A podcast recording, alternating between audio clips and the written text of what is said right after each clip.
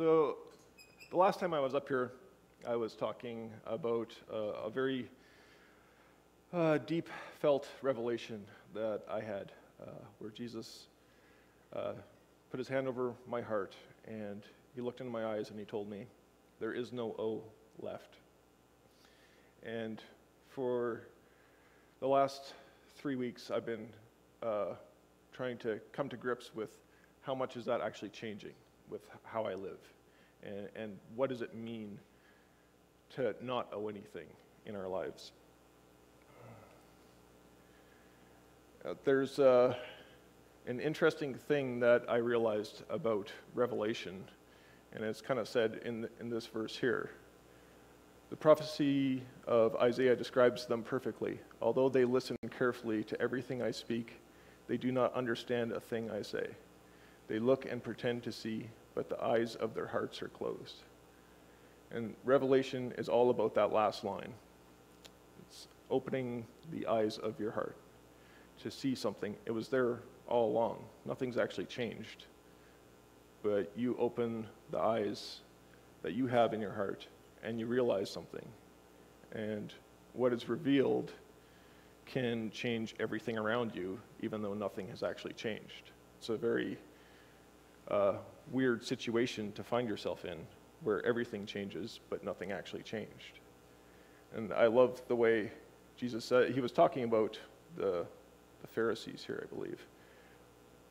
It's easy for us to become closed in our hearts and to, to become like the Pharisees, thinking that we're listening to everything very, very carefully, but not actually seeing the heart that was behind something. So every revelation that we have should be something that brings us closer to God. And uh, I feel like this revelation of there is no O brought me so much closer to God uh, in just amazing ways, realizing that basically the foundation of God is love, and the foundation of the enemy is owing. He's the great banker. He wants everybody to owe everything all the time. And uh, when you let him, he'll tell you that you owe everything at a, any given moment. So, the big part of the revelation that I realized in the first message was if nothing is owed, there's nothing to forgive because forgiving is about canceling debt. It's about uh, forgiving what was owed. So if nothing is owed, there's nothing to forgive. And the idea behind that being a heart full of love has no room for debt. Now, there's a, an interesting piece of Jesse's message from a couple of weeks ago where he was talking about the story of the woman that uh, washed Jesus' feet. And he told this story. And it's referring to to whom much is forgiven, they, they will have much more love. But neither of them could repay him, so he forgave them all both, canceling their debts. Who do you suppose loved him more after that? I kind of think Jesus was maybe kind of almost showing the Pharisees by their answer that you really don't know anything because he's like, of course, the person who owed more is going to love him more. But I mean, can we really love in different amounts? You either fully love or you don't love. Is there an amount to love? And I think that's kind of part of what the Pharisees kind of lived by is, is there was measuring sticks for everything. Then the next piece that kind of uh, started to, to creep in, I, that I re- was realizing about not owing is uh, it changes how we forgive. Uh, but then it also changes how we live. And uh, worry is often about owing. Uh, so this verse kind of came to my mind as I was starting to think about that.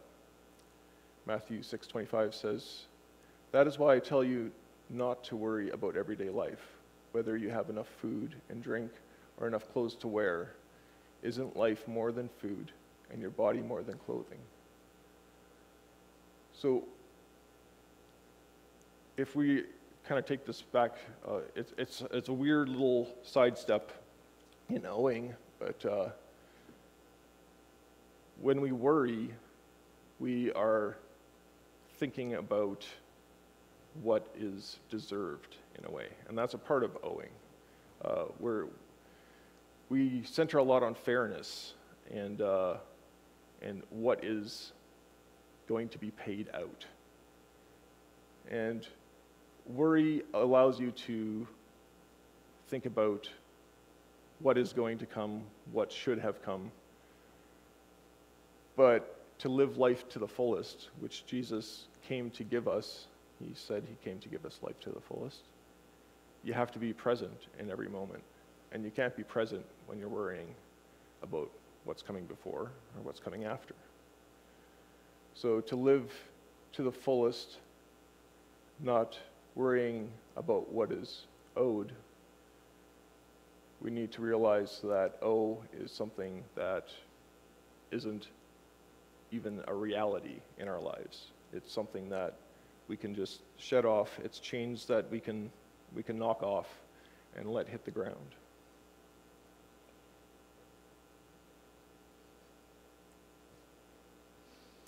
A heart full of love has no room for worry.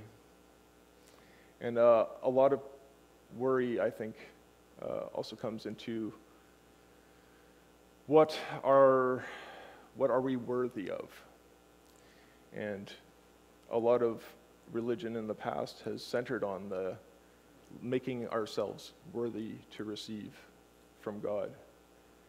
And if we owe nothing to the Father, perhaps He will help us. Like if I do the right things, maybe maybe God will be there for me. The reality is is that He's always there for us, and uh, and God owes us nothing. He not, never does anything out of owing. So, what are we trying to do works for? And uh, there's been a big revelation just like around the world on this, and, and lots of people have talked on it. But I began to realize that not owing anything yeah, it's, it's great for the forgiveness half of it, but it's actually much, much bigger on the receiving end. Uh, when we realize that we don't have to do anything to receive from God what He has for us, it really changes our lives. So, a heart full of love always has room for one thing, and that's more love. So, starting uh, the journey of sonship, uh, you might need to forgive, do a lot of forgiveness to, to start the journey. But then we realize that we don't need to forgive anymore because there's nothing to forgive if nothing is owed. And the journey is actually about learning to receive everything that God has for us. And uh, Jesse had been talking about this idea of God's love as a waterfall coming down on us. And uh, sometimes we would put up an umbrella to, to block the waterfall. And I think the biggest, most commonly used umbrella that uh, people have in their, in their luggage is shame. Uh, we all have felt shame at some time. And we feel like we don't deserve what God has for us when we get in that waterfall. Out comes someone, the umbrella. It's like, I'm getting too wet. I don't deserve to be this wet. A heart full of love still has room for more love. The waterfalls just falling around us, covering everything. But we don't want to stop the waterfall. We want it to keep flowing. You don't need room for a river. A river just flows through us.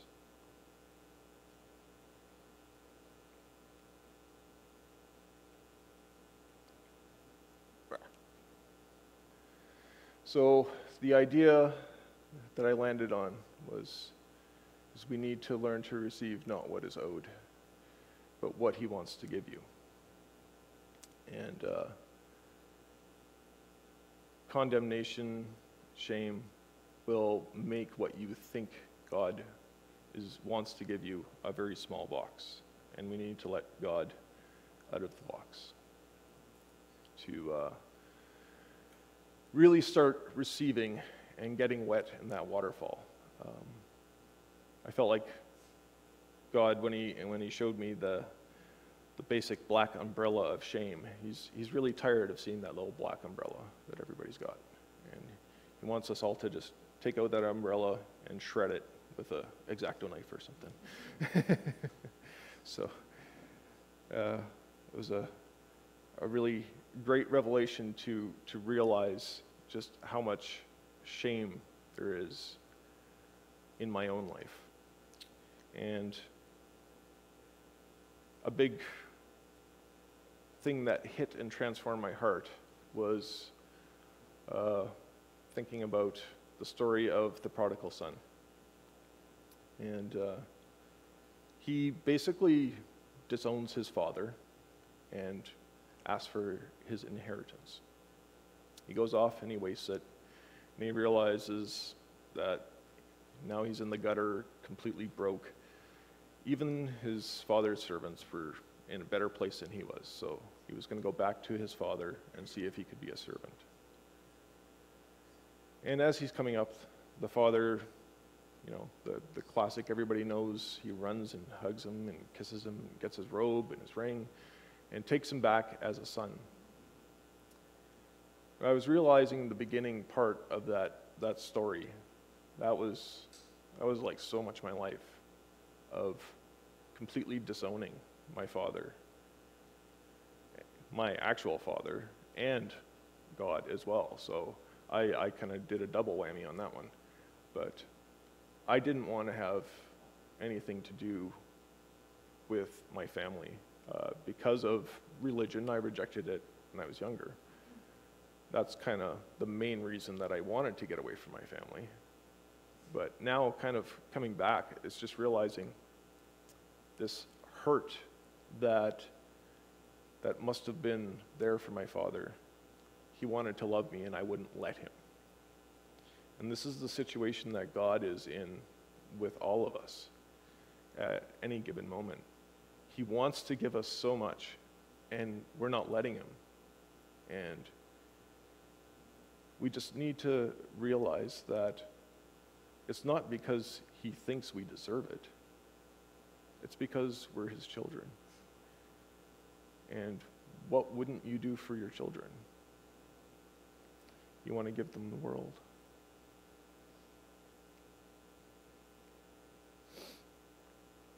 Oh, so we already talked about that. So this verse is kind of where I landed. God did not send his Son into the world to judge and condemn the world, but to be its Savior and rescue it. So now there is no longer any condemnation for those who believe in him. But the unbeliever already lives under condemnation because they do not believe in the name of God's beloved Son. So we know this, this no condemnation thing is, is not new, but to actually feel and receive that into your heart, there's always more levels that we're going to be able to find in that, I think. So it's something that we should center and work on on a, on a continual basis. And the realization of actually living with no condemnation, once we can step into it, even just for 30 seconds, we can start to see the implications that that has on our life and it is the only way to actual freedom. Freedom is about having a choice. And if you don't believe in God, you don't believe He came to save us, you don't actually have any choice. You're just living in the world. So, having been in that situation where I actually believed God did not exist at all for a lot of my life, I know what it's like to not have that freedom, even though you feel like you're free. It really changes how you live when you start to realize that every morning when I wake up, I have the choice to either live the way the world wants me to live or live the way God wants me to live. And now, with this revelation of knowing that there's nothing owed on either end, it's not, it's not something that, that exists in a heart full of love. Wow, it just like, it frees everything.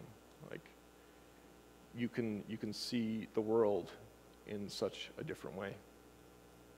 And we see this verse bringing us also to a close, repeating this. So now the case is closed. There remains no accusing voice of condemnation against those who are joined in life union with Jesus, the Anointed One. It's a good way to end it. The case is closed. There's no accusing voice left. There's no one saying you're wrong. There's no one saying you're not good enough. There's just life with God and being in Christ, owing nothing. And that's living in love. So I think we're just going to try and seal that with some prayer right now. Father, we thank you so much for opening the eyes of our hearts. We thank you that you bring us to places where we can see what was hidden from us. We thank you so much that you reveal these life changing things in such amazing ways, transform our hearts. And we thank you that you let us fully step into being your children. We release today all that we thought we owed you and all that we thought you owed to us. We release it all. We let it fall down to the ground. And we live in love the way that you intended us to. In your Son's precious name. Amen.